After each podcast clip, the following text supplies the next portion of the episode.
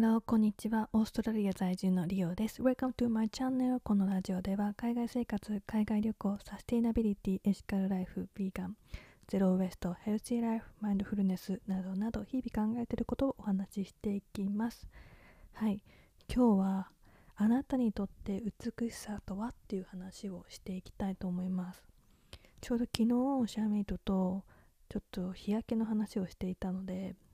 でそこで気づいたことがあってそれをインスタグラムのストーリーに載せたら結構反響があったのでちょっと今日はこのことについて少しだけ深く話していこうと思います。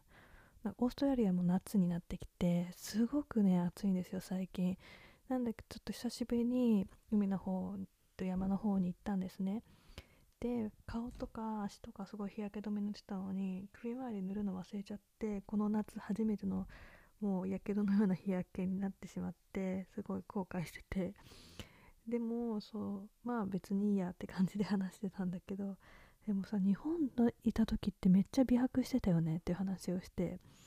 まあなんで美白がいいってされてたんだろうねっていう話になってで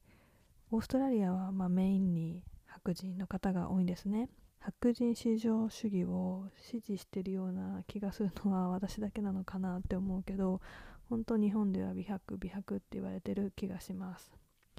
まあ、オーストラリア来て本当メインは白人の人ででもブラックの方とかあとまあアジア人だったりとか、まあ、原住民の方とかのイエローだったり有色人種のたくさん方もたくさん入り混じってるんですね。まあ、日本でも私の地元は外国人の方はたくさんいたので人種に関して何かしら思うことはあんまりなかったんだけどやっぱりアジア人が多かったので肌の色とかにはやっぱり偏見ということじゃないけどちょっと慣れなかった部分はありました。でもまあこっちに来て4年もうそれが普通になって最初のシェアメイトはさオーストラリア人もいたしあとブラジルの結構黒目の子とかもいたしあとチリの子とかもいて、まあ、結構それが普通になってきて。そしたらなんか白いのが美しいっていうのどこから来たのかなって感じるようになって。なんかそれってどこか誰かが言い出したことで全然白いのがいいってことないですよね。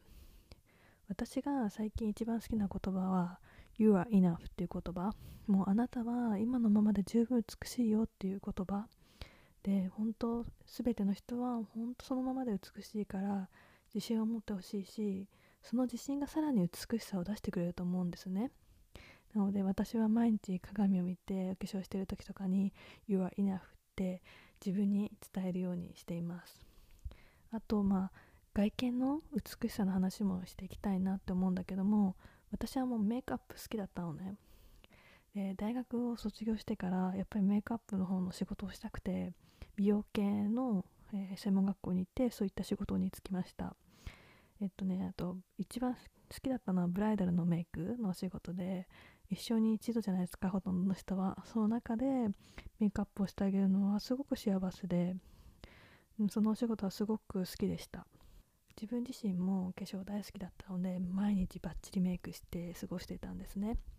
でもヨガをするようになってからもう外見が美しさよりも内面の美しさ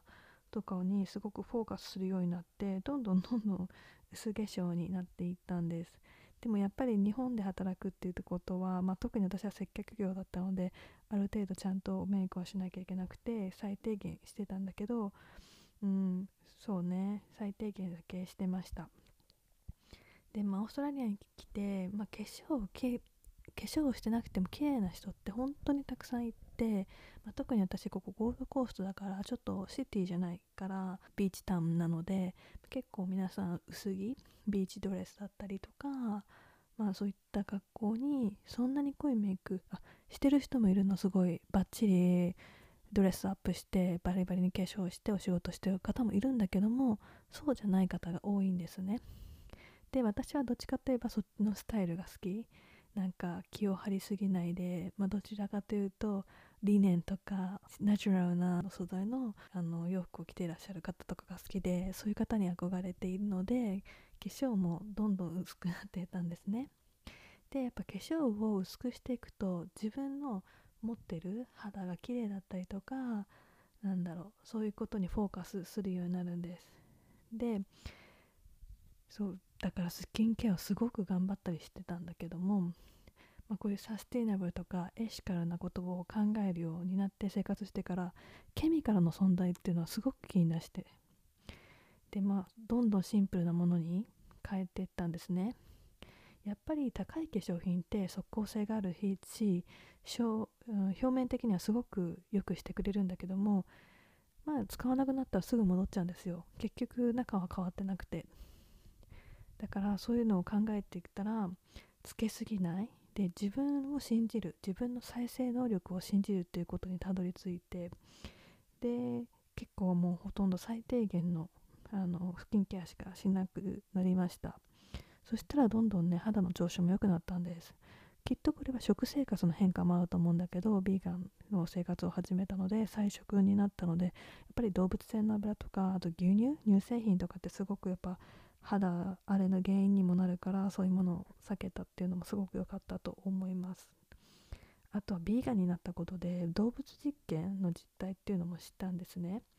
なのでやっぱりどんなにいい商品かもしれない。でもそれが動物実験の上に成り立っている化粧品動物の苦しみによって成り立っているものだったら